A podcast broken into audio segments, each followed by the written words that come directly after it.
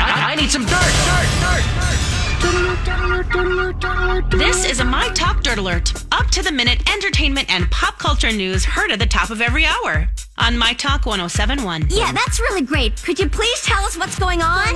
Well, guys, it looks like HBO might be following up The Many Saints of Newark with a new spin off Sopranos series. The network is in talks with the HBO, is in talks with uh, the Sopranos creator David Chase about a new Sopranos related series on HBO Max. Now, it's not clear whether it will be a prequel or after. Yeah, he got like a first look deal for a bunch of stuff. For a bunch of stuff, mm-hmm. yeah. So it's I, I even though you know the what the Saints of many Saints of Newark did so bad, it only grossed eleven million dollars so far in the box office. It does sound like they're going to get something worked out here for a prequel or a. I wish that had been a damn series. It probably I wish that better. had been a ten part series. That whole many Saints, it would have been so great. Yeah, I haven't seen it because you told me it was so bad. Well, I mean, you know, it's it's not that bad, but it's not that great. I'm either. waiting for a day when I don't have something. There you go, the and you watch it, and maybe he's going to do something with one of those characters. Yeah, he very well could be.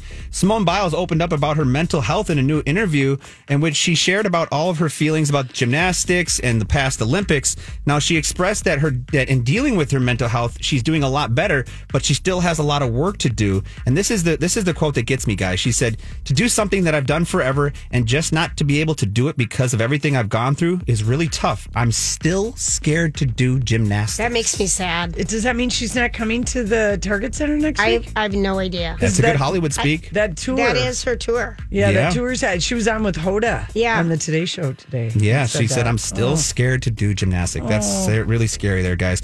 And lastly, we talked about this interview I believe that Adele had with Vogue, where she was asked a bunch of different questions. Seventy-three questions. Seventy-three it's questions. Posted to our webpage. So here's a fun one. I'm gonna I'm gonna give you a little spoiler here. What, she she has a, a, celebrity's gum framed in her house. Who do you think that celebrity is? I know who it is, so um, I'm not gonna guess. Is it Taylor Swift? No. No. Is it? Let me have one more guess. Gosh, who'd it be? I don't know. Celine Dion. Oh, Celine. Yes, that's right. Celine Dion's gum is framed in her house all because of James Corden. Now, Celine was doing carpool karaoke. James knew that Adele was a big fan of his, so James said, quote, I asked her to spit her gum out into a piece of paper, and then Celine framed it for her and gave it to Adele. Isn't that funny?